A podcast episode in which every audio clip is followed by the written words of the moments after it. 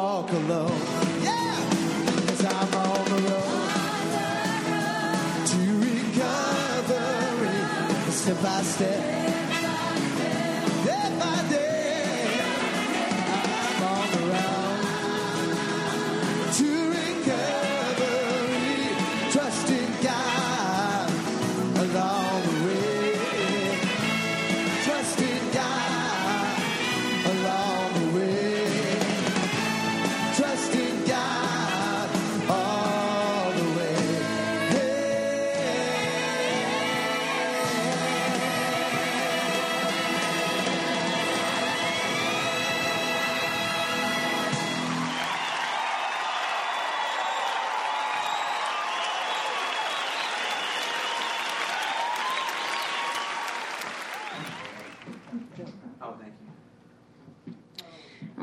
Thank you, Joey. I'm a recovered alcoholic. My name is Chelsea. Hi Chelsea. Thanks for joining us tonight. In a minute, we're going to start our two minute meditation. So please take a moment to get situated. Please turn off all devices that make noise that might or will distract others. Take this time to get connected to God. Let the craziness of the day drift away and ask God to help you stay focused on the step study, step study tonight.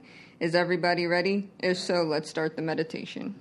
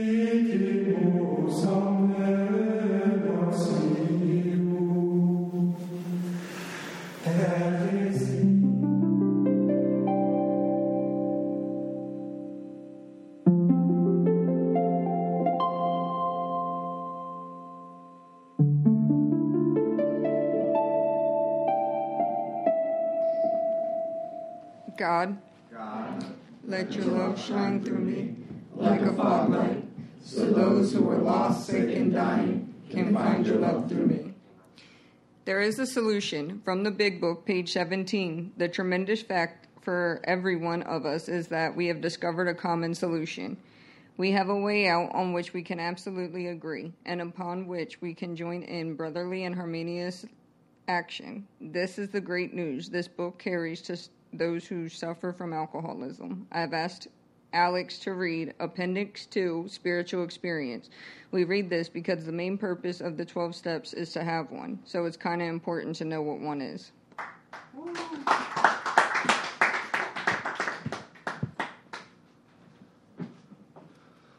I am a recovered alcoholic, and my name is Alex. Spiritual experience. The terms spiritual experience and spiritual awakening are used many times in this book, which, upon careful reading, shows that the personality change sufficient to bring out about recovery from alcoholism has manifested itself among us in many different forms. Yet it is true that our first printing gave many readers the impression that these personality changes or religious experiences must be in the nature of sudden and spectacular upheavals. Happily for everyone, this conclusion is erroneous. In the first few chapters, a number of sudden revolutionary changes are described. Though it was not our intention to create such an impression, many alcoholics have nevertheless concluded that in order to recover, recover, they must acquire an immediate and overwhelming God consciousness, followed at once by a vast change in feeling and outlook.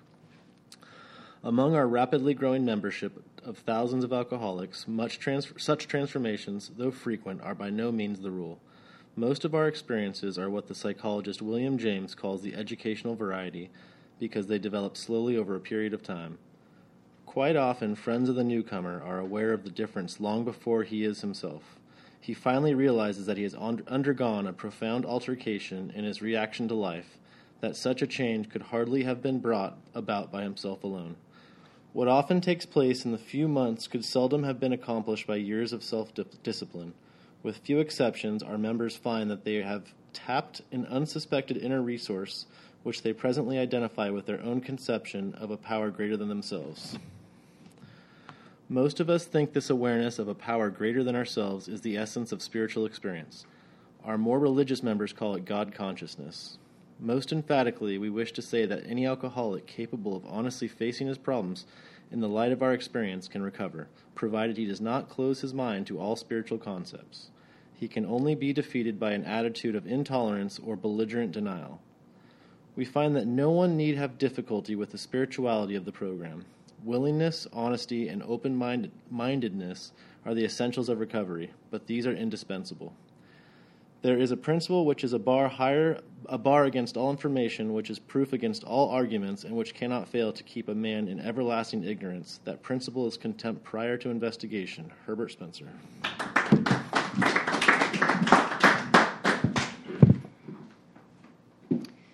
Thank you, Alex. Please refrain from disturbing others by talking or constantly getting up and sitting back down. This is a tech tech free meeting, so set your phones on airplane mode or meeting mode or just turn them off. Um, it's now time to introduce Missy and Claude. Um, it's been a pleasure listening to Missy. Um, Marlene wasn't able to make it tonight, but we do have Claude stepping in. I'm excited to hear what they both have to say on step six and step seven. Help me welcome them. Wow, thank you. Hi, family. My name is Isabel, aka Missy. Uh, I'm a recovered alcoholic. Hi, Isabel, aka Missy. And I'm Claude, and uh, I'm an alcoholic as well. Woohoo! OMG. It's really good to be here tonight, especially since Marlene can't make it and Claude is here with me. Claude and I are boyfriend and girlfriend, and we've been together for three years, and we've known each other for almost 20 years since we both got sober. So it's been a long time in the making, trudging the road of happy destiny. So when I knew Marlene wasn't able to make it tonight, I was like, oh, you know, it might be a good idea to invite Claude as my partner and just to be able to share with him like we do on a daily basis, like probably many people do with their partners or their friends. And um, Claude and I uh, do a lot of talking about the steps and where we are and how we feel and what happened to us. And so, again, like Marlene, our paths were pretty different. And um, that will be revealed as we share. And interestingly enough, we both sit here together side by side in union. So, very blessed uh, to be able to welcome Claude with me tonight. Well, it's, a, it's an honor, and uh, thanks for the invitation. And uh, I haven't been on a conversation like this in a sharing step, so bear with me while I get my legs underneath me. Um, but I'm very excited about the opportunity. Well, you know, usually every week I say to Marlene, "So, hey, Marlene," and uh, so this week it's Claude, and it's like uh, when we talk about step six, we're entirely ready to have God remove all these defects of character. Claude, where were you on this? I mean, tell, tell what your experience was. Well, uh, it's, it's been a while. My, my sobriety date is March 29th, 2000. And um, as I look back on those days of working the steps with my sponsor, John, uh, I'm real clear about when uh, when I was when I came face to face with step six. But uh, before I begin with that, let's just read a little bit because the big book doesn't spend a whole lot of words on uh, six and seven, so it won't take but a second. But it had to do with uh, after your fifth step, and it says pretty pretty quickly right after your fifth step. That wasn't exactly true in my case, but it says that you after your fifth step, uh, you return home. You find a place where we can be quiet for an hour, carefully reviewing what we have done. We thank God from the bottom of our heart that we know Him better. Taking this book down from, the sh- from our shelf, we turn to the page which contains the 12 steps. Carefully reading the first five proposals, we ask if we have omitted anything, for we are building an arch through which we shall walk a free man at last. Is our work solid so far? Are the stones properly in place? Have we skimped on the cement put into the foundation? Have we tried to make mortar out of sand or without sand? And if we can answer to our satisfaction, we then look at step six. We have emphasized willingness as being indispensable. Are we now ready to let God remove from us all the things which we have admitted are objectionable? Can He now take them all, every one? If we still cling to something we will not let go, we ask God to help us be willing. When ready, we say something like this My Creator, I am now willing that you should have all of me, good and bad.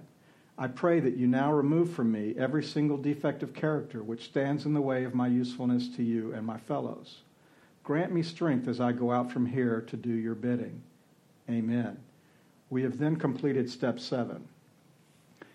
After my step five, uh, my sponsor left me with instructions here. He, he left me with the, and he said, take an hour, review your steps, uh, and take, and I was, I watched the, the rest of a football game because it was on a Sunday afternoon. but the next, but the next day, I did take a walk down the beach, and it was at, at that point where I was able to kind of took, took the instructions and went back through the first five steps and it was, I'd, I'd often heard that the steps build on one another. But by the time I was ready to work on step six and seven, I really knew that I was relying on steps one, two, three, four, and five. That I had spent an awful lot of time working on a relationship with a higher power, identifying what that meant to me. I had spent an awful lot of time with my sponsor working on powerlessness and unmanageability. I had spent an awful lot of time and actually taken the time to to offer myself to my higher power. I had made that decision to to continue on down the journey, and my decision was, what is God's will for me? Well, my, God's will for me is to finish the steps. That's how I started with my relationship with my higher power.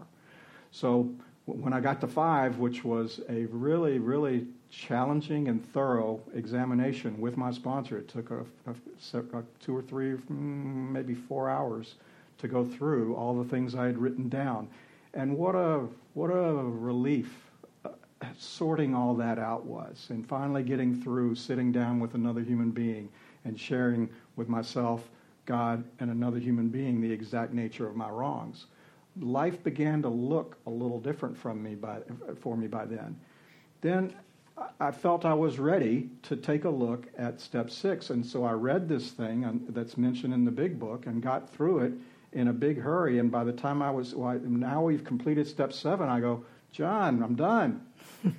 and he had other plans. And uh, I, have heard through the years that, you know, sometimes that's all the time some people will spend there. But it really, uh, he turned me to the 12 and 12, and he had me read another book, which is, I don't believe it's conference approved, so I'm not going to bring that up. But we, we spent some time with uh, uh, six and seven, and he gave me some exercises to do. He gave me, I I remember, uh, he he talked about the uh, the defects of character that we want to cling to, that we still hang on to, and I'm I like the book, the Twelve and Twelve spends a lot of time saying that we have.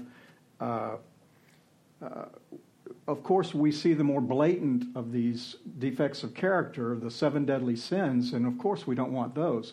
But the, big, the 12 and 12 goes into some detail about some of the smaller, less obvious flavors of these seven deadly sins that, as I went through it, I was kind of going, oh, well, yeah, I'm not sure I can live without that. You know, self pity. What I, what am I going to do without my self pity? If I, you know, so it's we spent some time doing that, and I'll, I'll I'll turn it back over to you in a minute. But John sent me on a quest with uh, some exercises in mind, and I didn't know what they were about when we started. But I remember him telling me to spend a week. He made me commit to a week, once a day, writing with the opposite hand. Mm-hmm. And I thought, six and seven, what does that have to do with any of this? We're, okay, just do it. You know, a lot of the, he, a lot of the things he had to say were just do it, and we'll talk about it later. So of course I made the commitment, and I didn't realize seven days was going to be such a grueling time because another one that he sent me out on was to drive to like work or to the meeting and choose a different route and not the normal fastest route where I knew the exact ray and turning left and right and exactly how long it was going to take. He sent me on a way where I would have to, it, it was a new experience. And what I found as I was doing those things was it brought up these defects of character that I could look at, and, and I brought them up. It was kind of like you bring them up on demand. You try something new, you do some changes, and you see what happens. And f- at that point, I was able to more identify the words with the feelings. You know, I could take the the different pieces of uh, the seven deadly sins and their their their flavors, their smaller little flavors, and really identify the feelings that came up with them.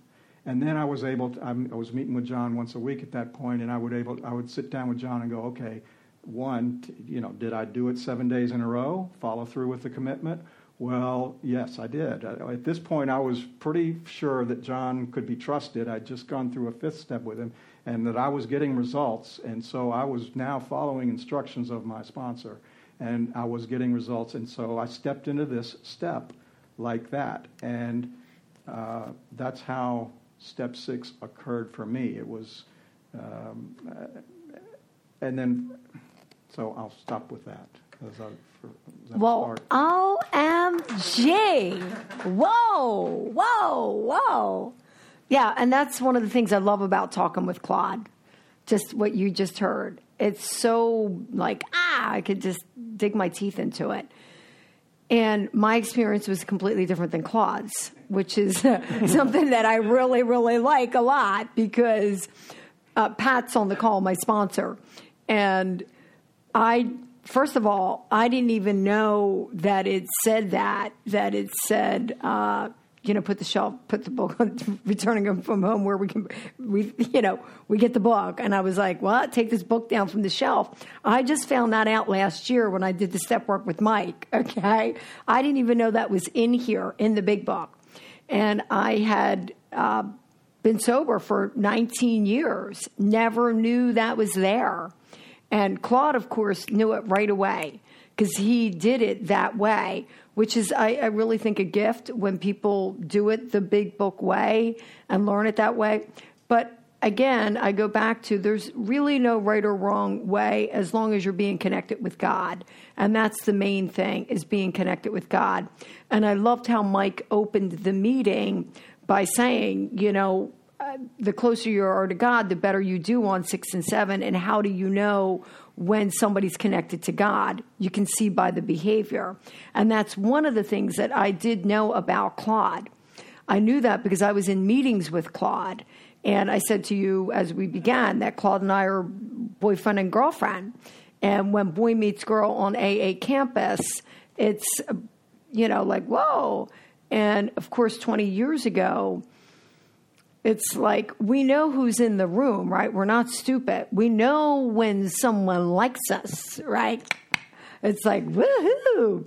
And Claude never did that. Claude never played that game. Never ever did that. He used to sit on that wall and he was sitting up straight and stern. And I was like, look at him. Hard not to miss. And I remember asking one of the girls, you know, oh my goodness, that's your sober brother? And she was like, yeah, he's not playing like that, Isabel. And I was like, oh, okay. and I remember being really impressed by that, that Claude was doing what Claude needed to do to watch his behavior. So I knew that right away. And then, of course, when I got reacquainted with him three years ago, it was the very first thing I said to him Did you stay sober? All these years because we were just soon approaching 20 years. And he said, Yeah, I did. How about you? I said, Yes, I did too.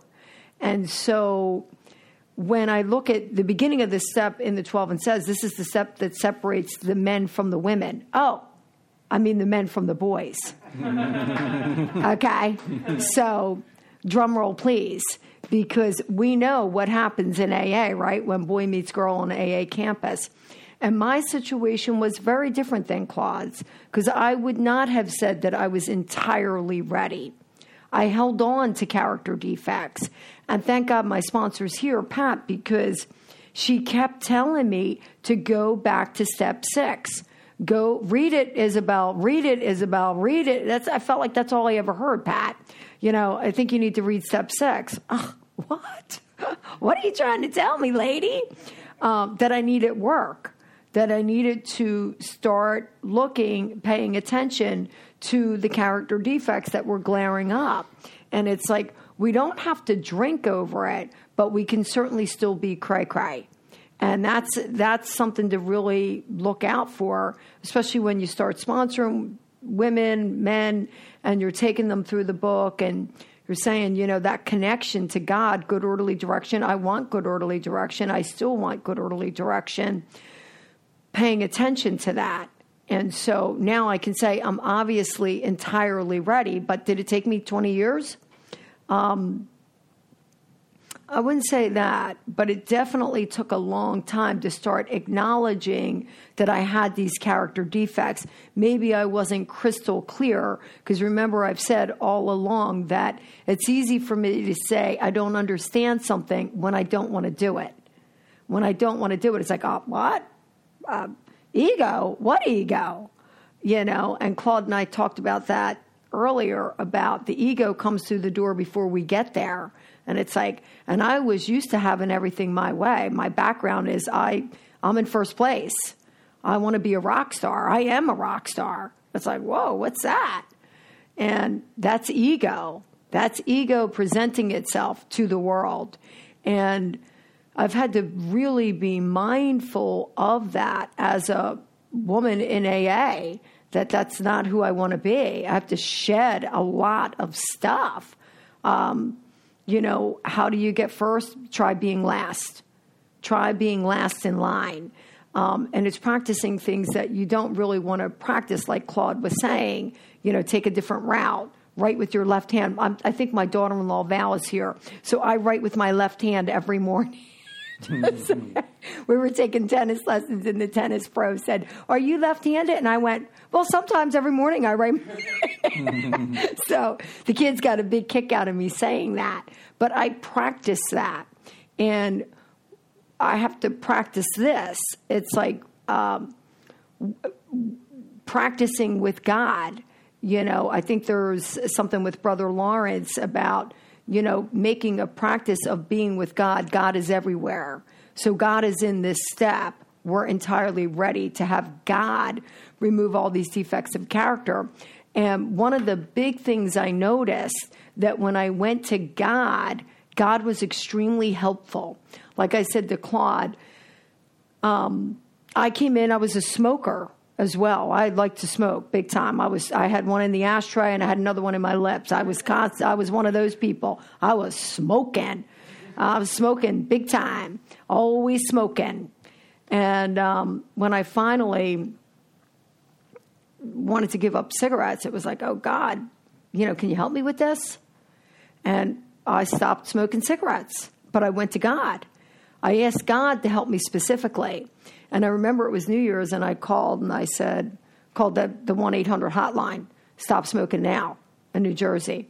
And they said, Well, do, are you taking any patches? It looks like I'm all patched up, but I'm a diabetic. And so, they, are you going to take any patches? You're going to take any pills? You're going to chew any gum? I said, No, I'm not going to do any of that. I'm going to try the 12 steps.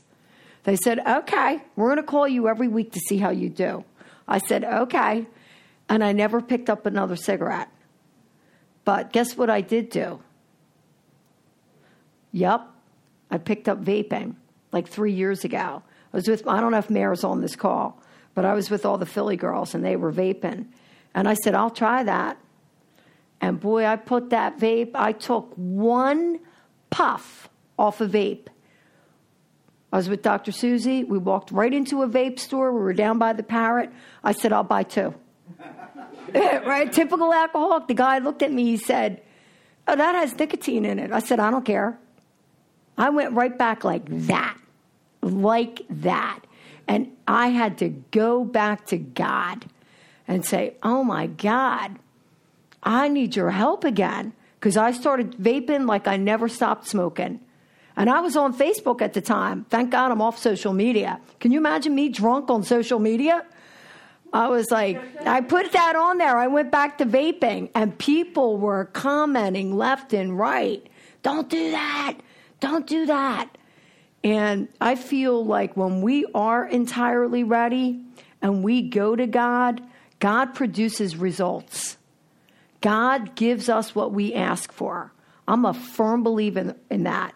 My thoughts, when I go to God and say, God, help me, God has helped me each and every time. And I know that I'm not perfect. Claude and I were talking about not because I can't even think of Claude as a drinker. I look at Claude and go, I can't even picture you drinking, Claude. You don't look like a drinker to me. But you know Marlene, right? Everybody knows Marlene. Marlene comes here. I was telling Claude when Marlene and I saw Claude three years ago, he showed up. I got sober with him at Victor Ray, but then we went to ESW in the morning and he showed up and I see Marlene right into me. She goes, Did you see Claude? I go, You know Claude? She goes, Yeah, I know Claude. And I was like, Oh my God, Claude. She said, Isabel, he's a real alcoholic. you know what? She goes, I drank with that guy. Manny and I were drinking. I was like, OMG. She pulled out a picture of Claude quicker than I could say the name Claude. Claude's getting beet red now, but she remembered. She remembered that he was a real alcoholic. Nice guy, but he's an alcoholic. I said, okay, thanks, Mar. And, you know, here, here we sit today, and it's like, wow, what makes something crazy like this work?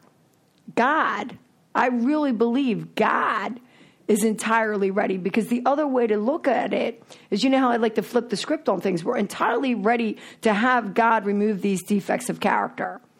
So then when I think about it, it's like God's working on us, God, God's chiseling us, God's smoothing us out, God's making nice, nice with us, right? Little by slowly, slowly by little. And it's like saying we're entirely ready to, to have God give us everything. And I love that because that's how I feel. I feel like God has gifted us greatly through these steps. And I loved your lead, Claude, about take the book down from the shelf and review. You know, how honest are we to this day? Not when we just start it, because there's people out there in Zoomland starting. And it's like, okay, we got honest, we surrendered. Well, the 12 and 12 talks about everything you've just mentioned. Um, when it says that alcoholics are really quick to give credit to God for removing the obsession to drink alcohol. Uh, but all the other things we're reluctant to turn over to God so that He can remove them from us. Um, and as we get into seven, it becomes, we, we come to the realization that there's a lot of the stuff that we can't get rid of without the help of a higher power. And so it's kind of working that program, uh, working on these uh, defects of character that we've identified, uh, practicing something different. And Mike was talking before the meeting about how close we are. Depending on how close you are to your higher power, will indicate how close you are to letting, being willing to let some of these defects of character go. And uh, it was it was interesting to me to learn in step six that there were things that you know if you caught me at the right time i was ready to let them go. But if you caught me at the time when it really mattered i wasn't going to be letting them go. I was going to be hanging on to them and uh, this process really helped me get in touch with those things that i was really really holding on to. And and change driving a different way writing with a different hand the changes bring it up like that. Isabel and I are working on a we're working in the kitchen together on some things and we're not used to doing that. It's a new routine for us and we're bumping elbows and and uh, my style of cooking is different. Her style is different. Her clean, you know, cleaning up, but we're the refrigerator is not done right, and I, you know, all those things are flaring up, and I'm having to remember that uh, that I talked to my sponsor before this call, and he reminded me that step seven is all about humility, and uh, that that we are moving back into the world. That there, there's a place in the book. I don't know if I'll be able to find it, where it talks about uh, step six and seven is where we're actually in a position where we are stepping back into the world.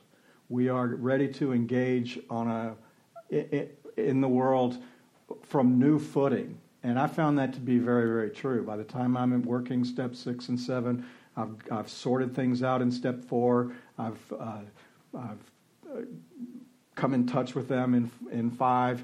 And now I'm ready to, I'm preparing for eight and nine, but I am now ready to start engaging. And my sponsor would send me out on these, these things where he wanted me to go out and find some, some good things to do in the world mm. and not tell anybody about them. He said to, to do it. He didn't even want me to tell him about it. Uh, and so uh, that I took, I give, that, I give those assignments to my sponsees as well. Find something to do that you can do that's going to make the world a better place or help someone without them knowing it, and don't tell anybody about it. And see how that feels. And see, you know, the first time, I, I don't even want to say that I did these things, but the, when I tried, I wanted to tell people. I wanted to, I wanted to, I wanted a trumpet horn to kind of lead the way with "Look at me," and it's not about that. This this stuff is about uh, walking the earth with your with your palms out, saying, you know, what can I give to this situation? And uh, it it really starts to if I'm if we're it really starts to feel like I'm re-engaged in the world once I've mm. started to do that. So. Yeah, that was awesome, Claude. Just hearing you, especially in regards to the humility, because I do, you know, I live with you. So I do experience the humility with Claude, which is awesome.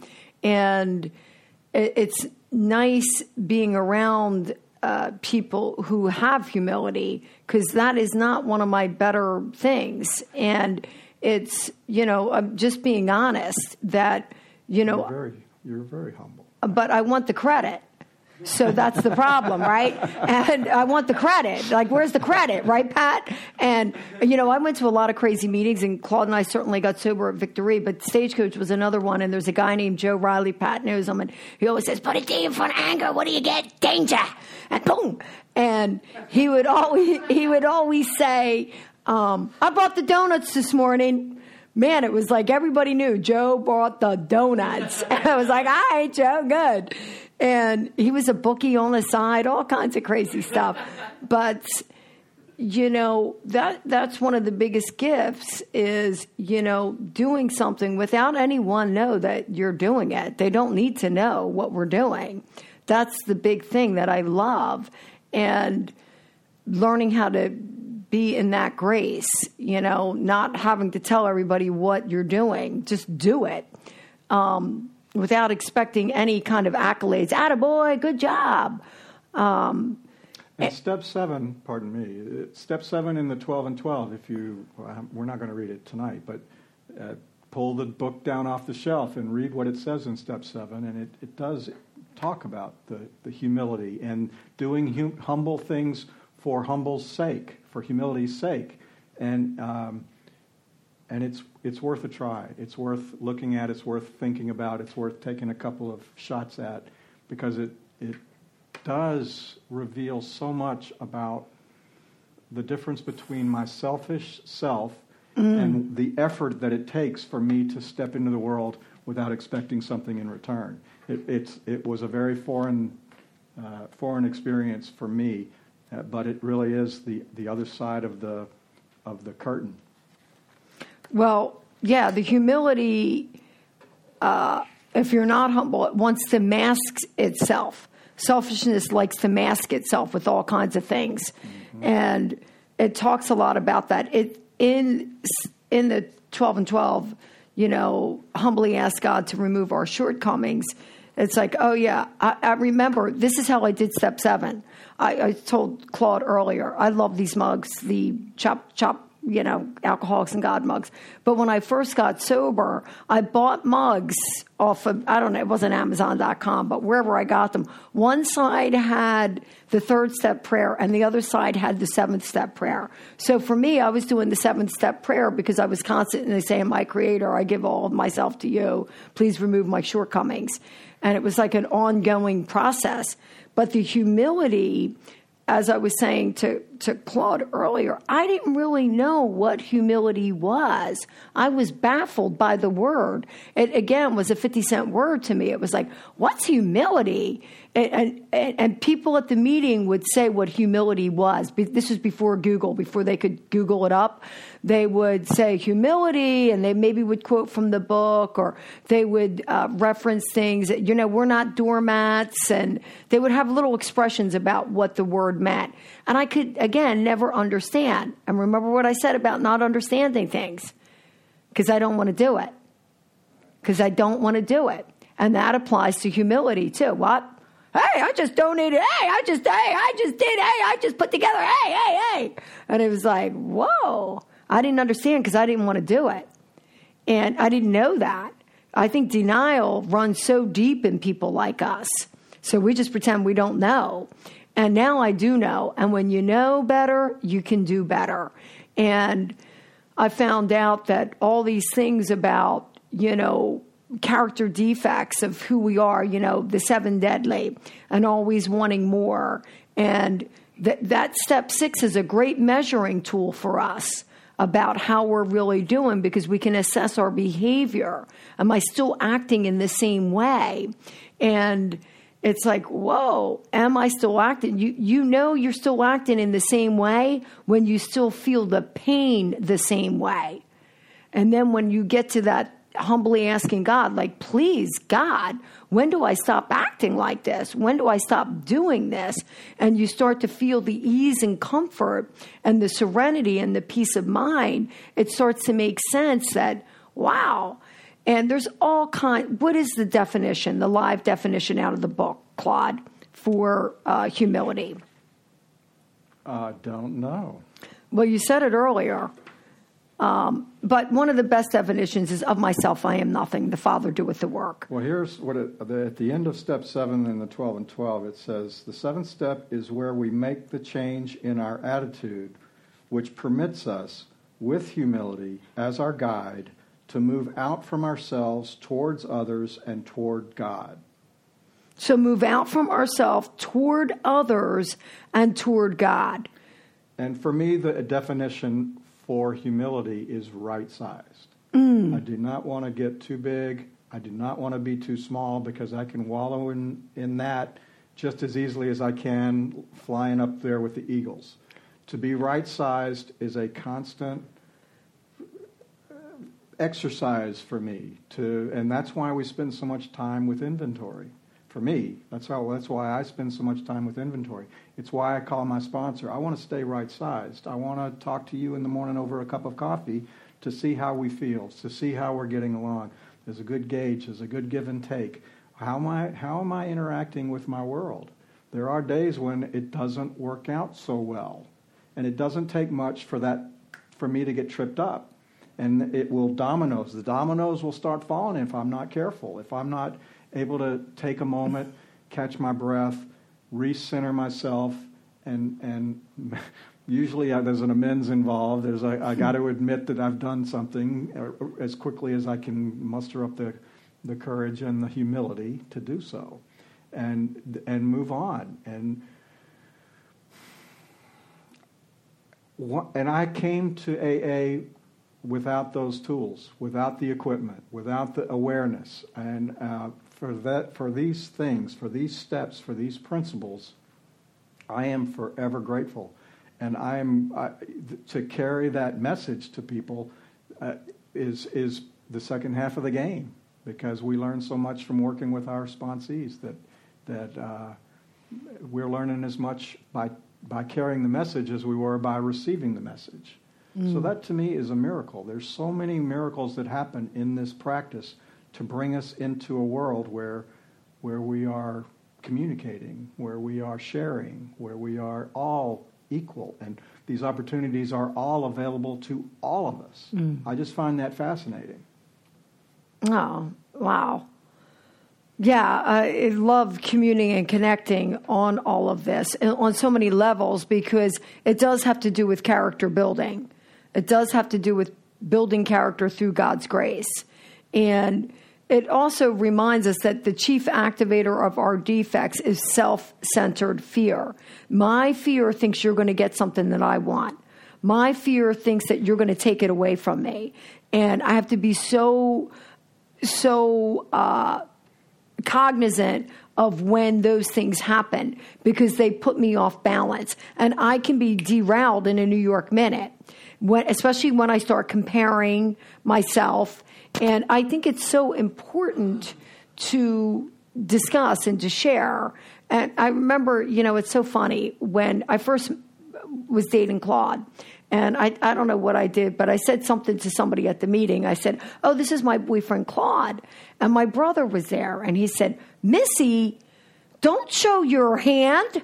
And I go, What? What did I do? He goes, yeah, uh, uh, Why would you say that? And I go, He's my boyfriend. He goes, Don't show your hand. And I was like, I didn't get that. But now I get that people don't want you to reveal the real deal. And it's like, well, he's my boyfriend. I'm not going to lie about it. I'm not, I don't have anything to hide. You know, I'm not, I'm not married. And he's like, yeah, but you shouldn't tell him that. And I was like, Jimmy, you know what? I'm not playing this game. That's I'm- what it was. Uh, I was. I, I didn't know you were considering me your boyfriend. I think that's what he was saying. Oh, okay. So you didn't know you were my boyfriend? okay, so that's a problem then. no, it wasn't. I was very happy. But Liz also said that. So it is funny how people respond to the way we are with other people and what we say and what we reveal. And it's like, I don't want to hide and I don't want to pretend anymore. I want to be who I am. I want to be my authentic self. And that sometimes isn't as beautiful as the outside package as I think I'd like it to be. And I have to have the humility to keep sharing and communing with Claude in that way in relationship so that we can stay right sized together.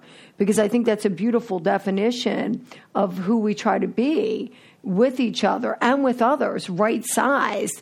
Um, Anne Smith, Dr. Bob's wife. I remember there's a story, and I don't know where the story comes from either. I don't I don't think it's in the big book, but wherever. I'm sure Mike has heard it, and maybe some of you have heard it about her them going to a dinner, and um, Dr. Bob said, "Oh, Anne, you know, are you going to wear your new dress?" And she said, "No, I'm not going to wear that tonight." And he was like, "Well, why? I, I bought that. That's your gift." And she said, Yeah, I don't want other people to feel like they don't have a new dress to wear.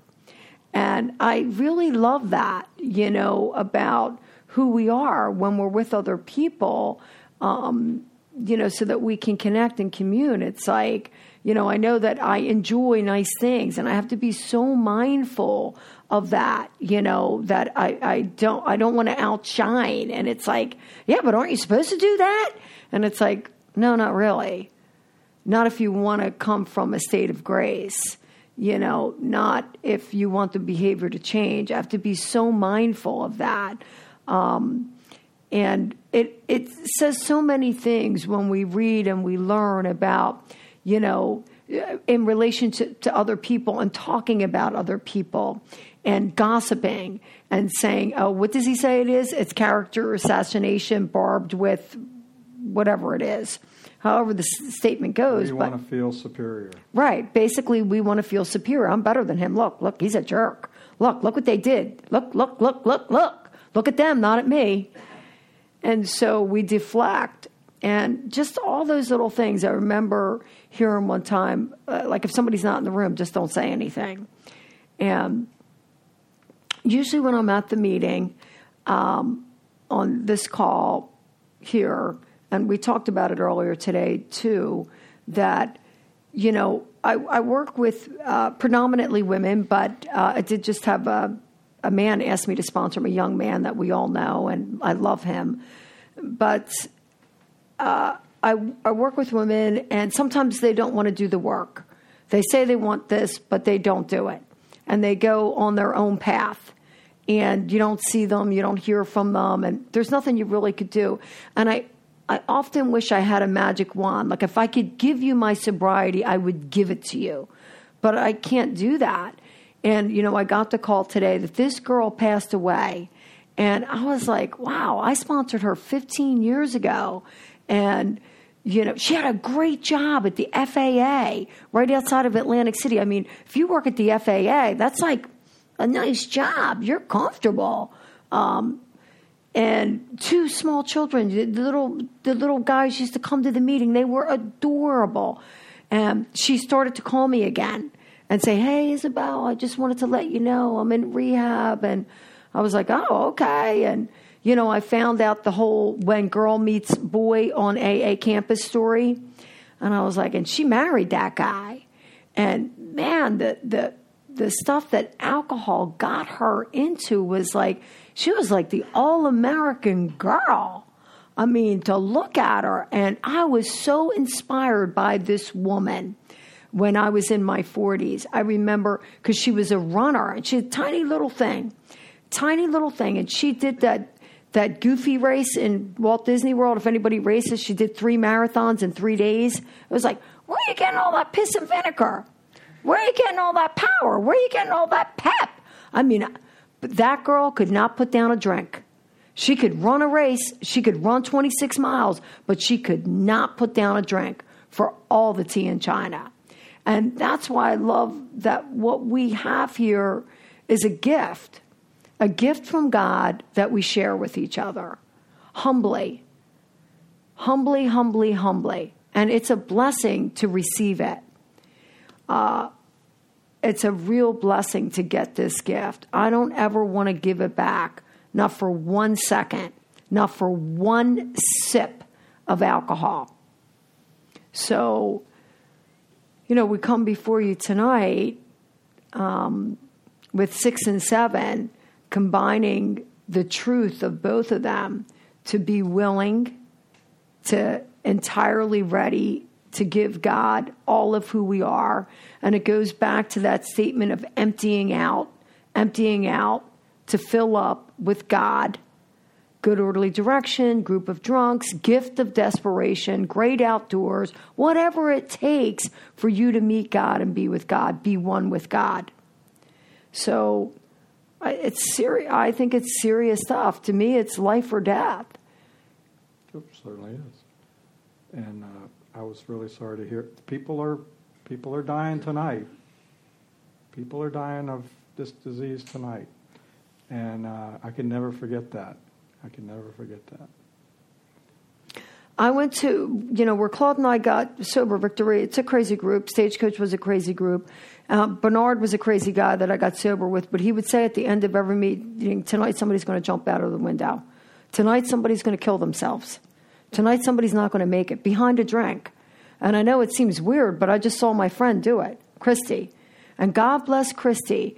God bless Christy. She didn't get the whole cake. She didn't get the whole pie, but she did get a slice because she did come to Good Morning Ocean City. So she got a slice of this, But, I, I want the whole pie. I want the whole enchilada.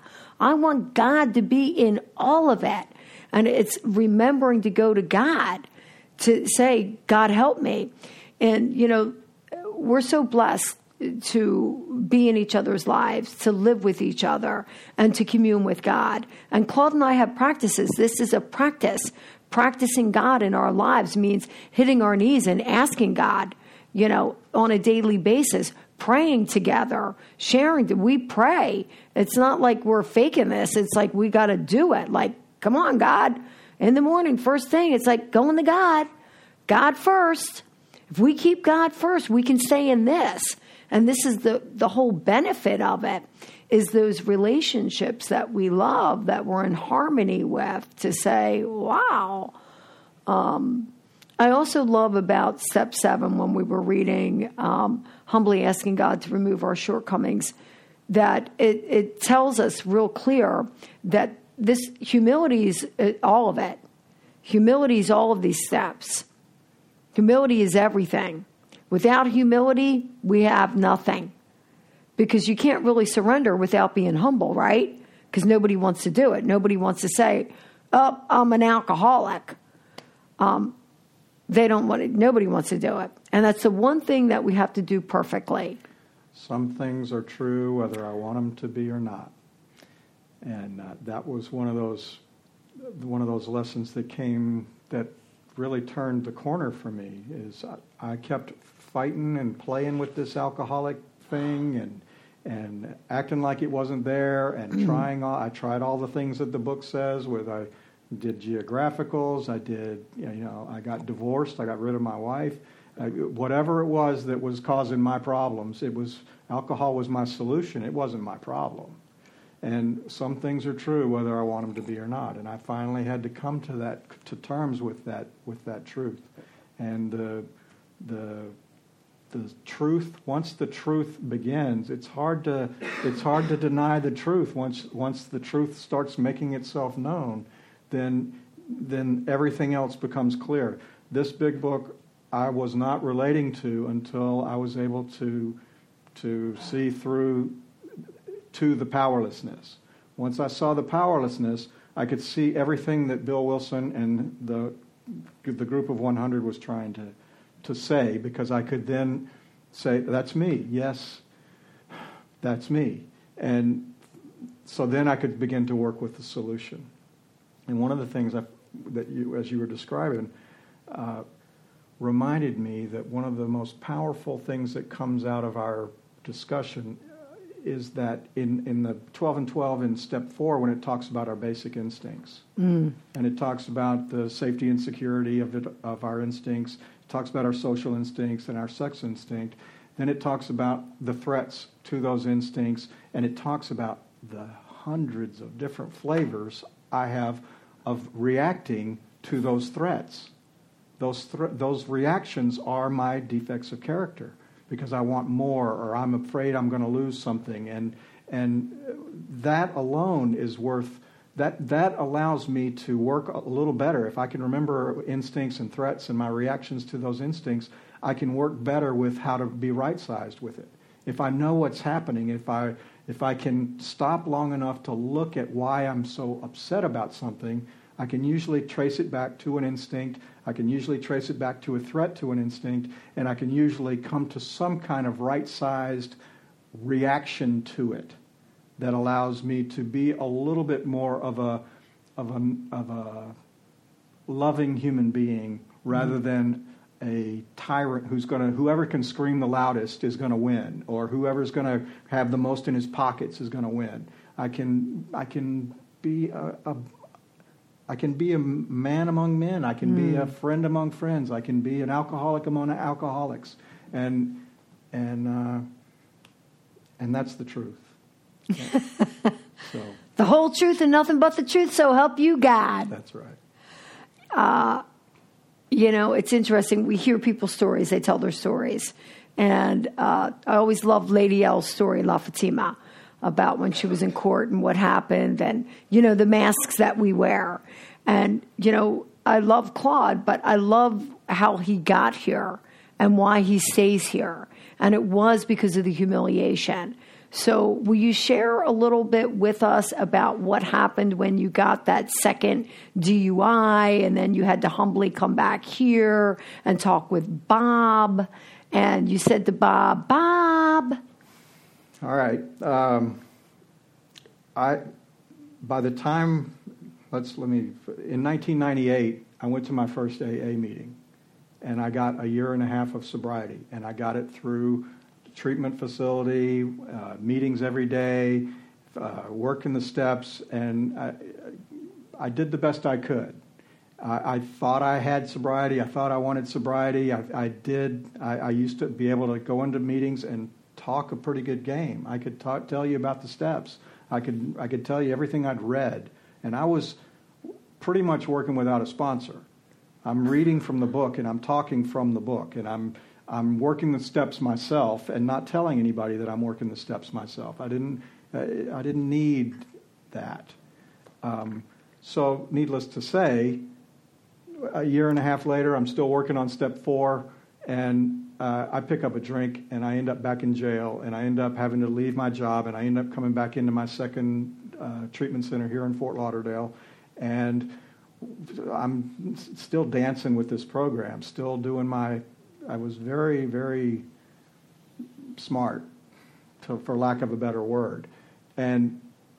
Uh, sure enough, I'm still drinking, and I'm still I'm starting to realize that I'm going around in a circle, and I'm about to get kicked out of my out, out of the treatment center. You drink in the treatment center, guess what? They're gonna they're gonna take your bed. You're gonna go. But I'd been around long enough to know that I could go in to, and talk to the guy who's running the show, and I, he, I, I was going to say, Bob, whatever you need me to do, I'll do. I want you to tell me what I need to do in order to to be here to keep my bed. And I knew what he was going to say. I don't know if anybody comes through the treatment world, but you know, you're going to go get a sponsor. You're going to go work, go to 90 meetings in 90 days, and you're going to work the steps. And I'm ready. I'm going, okay, one, two, three. Yeah, I'll do it. So I go to Bob and I say, Bob, I was, I was drunk, and uh, you know, I really want to stay. I really, I really feel bad about this. I'll do anything. You tell me what you want me to do, and I'm ready to hear it. One, two, three. And he goes, I want you to stop drinking.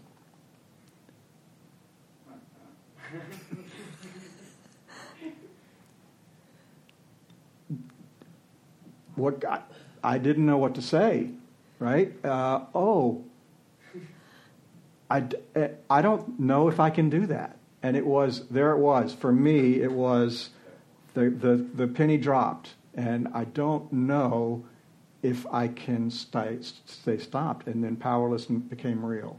And from that, the next day, or maybe it was even that day, I went to Victory and I asked John to be my sponsor, who was up there celebrating 10 years.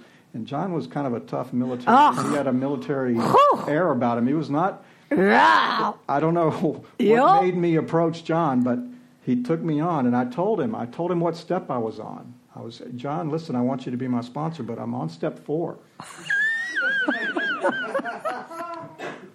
that wasn't going to work, right? So he told me, he told me that here's my phone number, call me tonight. And that pissed me off, pardon the language. And I, you know, I, what, and I, but I, I did know that something had happened and that I wasn't going to be able to do it my way. My way wasn't working anymore. And something made me pick up that phone and call him that night.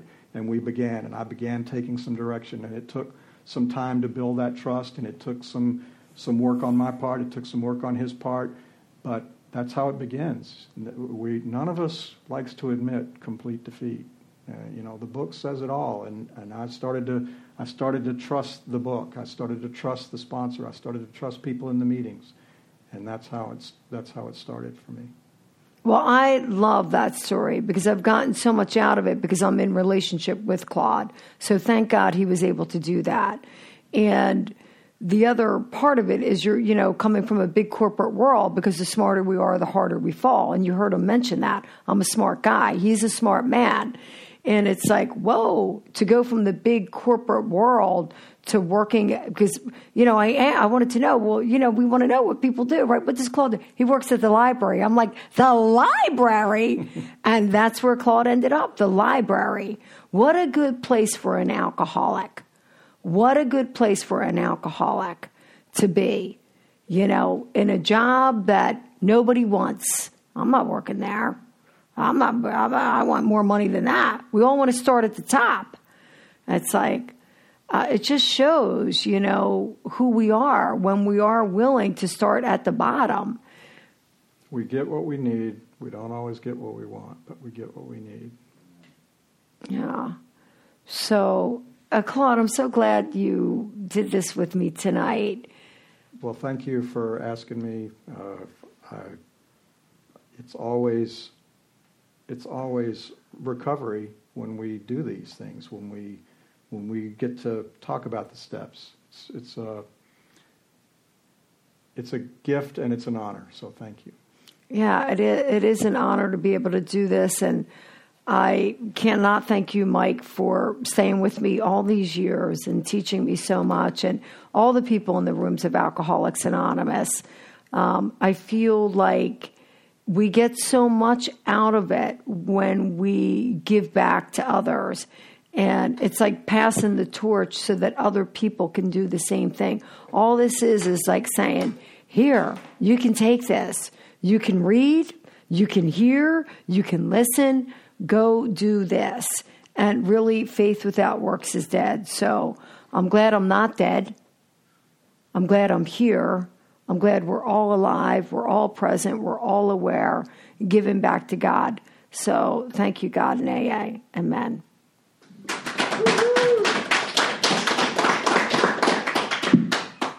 Um, help me thank Missy and Claude again. And it is now time for Joey to do the secretary's report.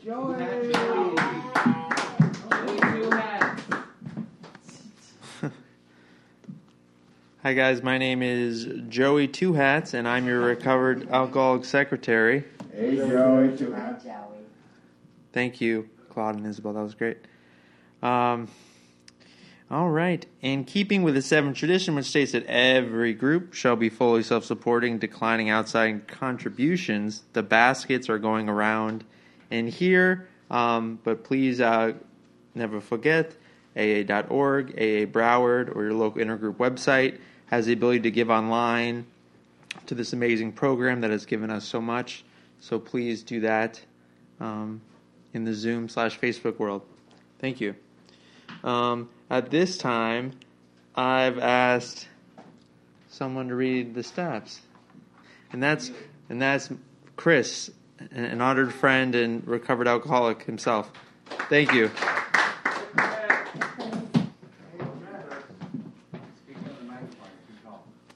Chris, recovered alcoholic? Recovered. We are not cured of alcoholism. Recovered but not cured? That presents a conflict to some alcoholics. If we were cured, we would be able to drink responsibly. No, we are not cured. The allergic reaction to alcohol will remain with us for our lifetime. But we have been restored to sanity. That was the problem. The main problem of the alcoholic centers in his mind rather than in the body. Page 23. We are now sane where alcohol is concerned. Consequently, we have recovered. Thank you, Chris. Excuse me. 1940 style big book sponsorship from the foreword of the second edition, Alcoholics Anonymous. Of alcoholics who came to AA and really tried, 50% got sober at once and remained that way. 25% sobered up after some relapses. And among the remainder, those who stayed on with AA showed improvement. What we've seen, felt, come to believe, and experience is that God has not changed over time and neither should the sacred approach back to his loving arms. The statistics above suggest a 75 plus percent success rate. At this time, I am asking a show of hands of all you recovered alcoholics here in the room and in Zoom. Hey, all right. Um, and now, um, anyone that needs a sponsor, please put your hands up in the Zoom, Facebook world Um, and all you recovered alcoholics, please uh, reach out to them and help get these uh, help get these folks back to God. Excuse me. Um, over. uh, you don't have to. I can do it. It's an opportunity. Good evening. I'm a recovered alcoholic. My name's Mike Chase. This is an honor because uh, I know Joey before and I know Joey this time.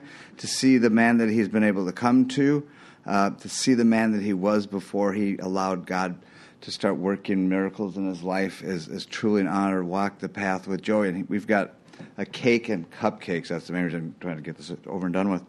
But um, the, the honor that I have to walk with this man is, is true. And Joey, congratulations on one year. You're a gooder, you're a gooder man because of it. Thank you, Mike Chase. Wow. Thank you, everyone. See, we have. Oh wow! My sponsee got that. He's a good man, Alex. Yes. Um, thank you. And uh, thanks to these rooms, Mike Chase for taking me back and uh, helping me get back to God. And. Yeah, how'd you do that? that's a great question, Mike Chase. Thank you. Um, well, the first it was, it was it was a humbling thing, you know, coming back to the program. I kind of swore off. I said I don't need to rely on his. You know, that's why my thinking was getting out there. I don't need God or an institution to be okay in life, but I do. And uh, but the- first, you know, the first thing is just surrendering, and that was difficult. But uh, you know, Mike Chase knows this deal. It's it's in the book, and we just w- walk through it again. And um, yeah, it's pretty amazing how you know, despite me still. Yeah, on and on and on and on. Joey, hey, it, just just uh, just re- read the book. Go get a sponsee, get a spiritual experience, get a sponsee, do it over again, forget about it. It's done. Easy. All right. Thank you. Yeah, it's easy as that. All right. Thank you. Um, please join us Monday nights, Big Book Study Meeting, where the Big Book comes alive. Fellowship is at 6.30 uh, in the Zoom room. Big Book Study Meeting starts at 7.15. There are CDs, mugs, large print big books, little red books, and big book dictionaries for sale at your local intergroup. Uh, pop over there, say what's up to them, and pick up some stuff. Uh, we meet every Thursday, starting promptly at 7:15. Um, in this meeting, with uh, fellowship again at 6:30, with a nice slideshow, and we ask you to be courteous and to begin at the sound of the bells. Thank you. See you next week. Thank you, Joey, and congratulations. Um, announce we have tonight's sessions and all the past speaker podcasts online for free at alcoholicsandgod.org. I'd like to invite everyone to our Monday night big book study, and um, let's close with the Lord's Prayer. Our Father. Our Father, who art in heaven, hallowed be thy name. Thy kingdom come, thy will be done, on earth as it is in heaven. Give us this day our daily bread, and forgive us our trespasses, as we forgive those who trespass against us. And lead us not into temptation, but deliver us from evil. For thine is the kingdom, the power, and the glory, forever and ever. Amen. God See you all Monday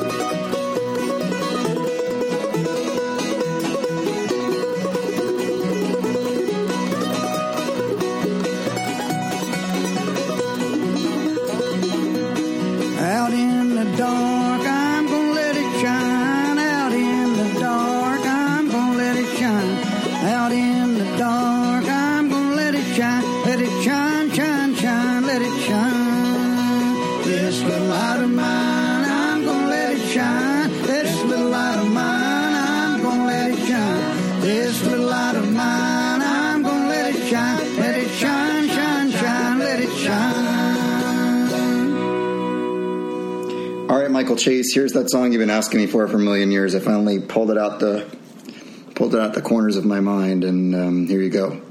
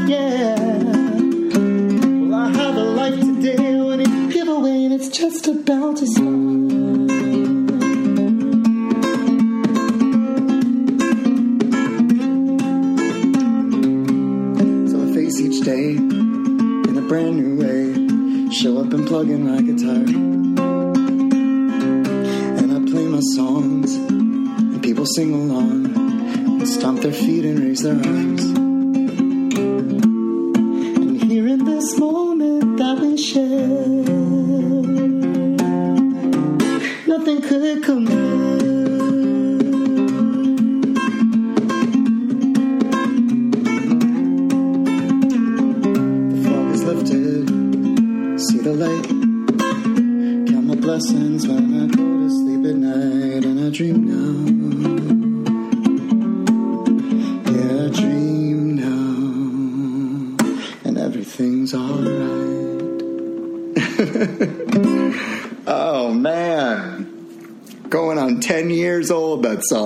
God bless. I love you, Mike Chase. Bye.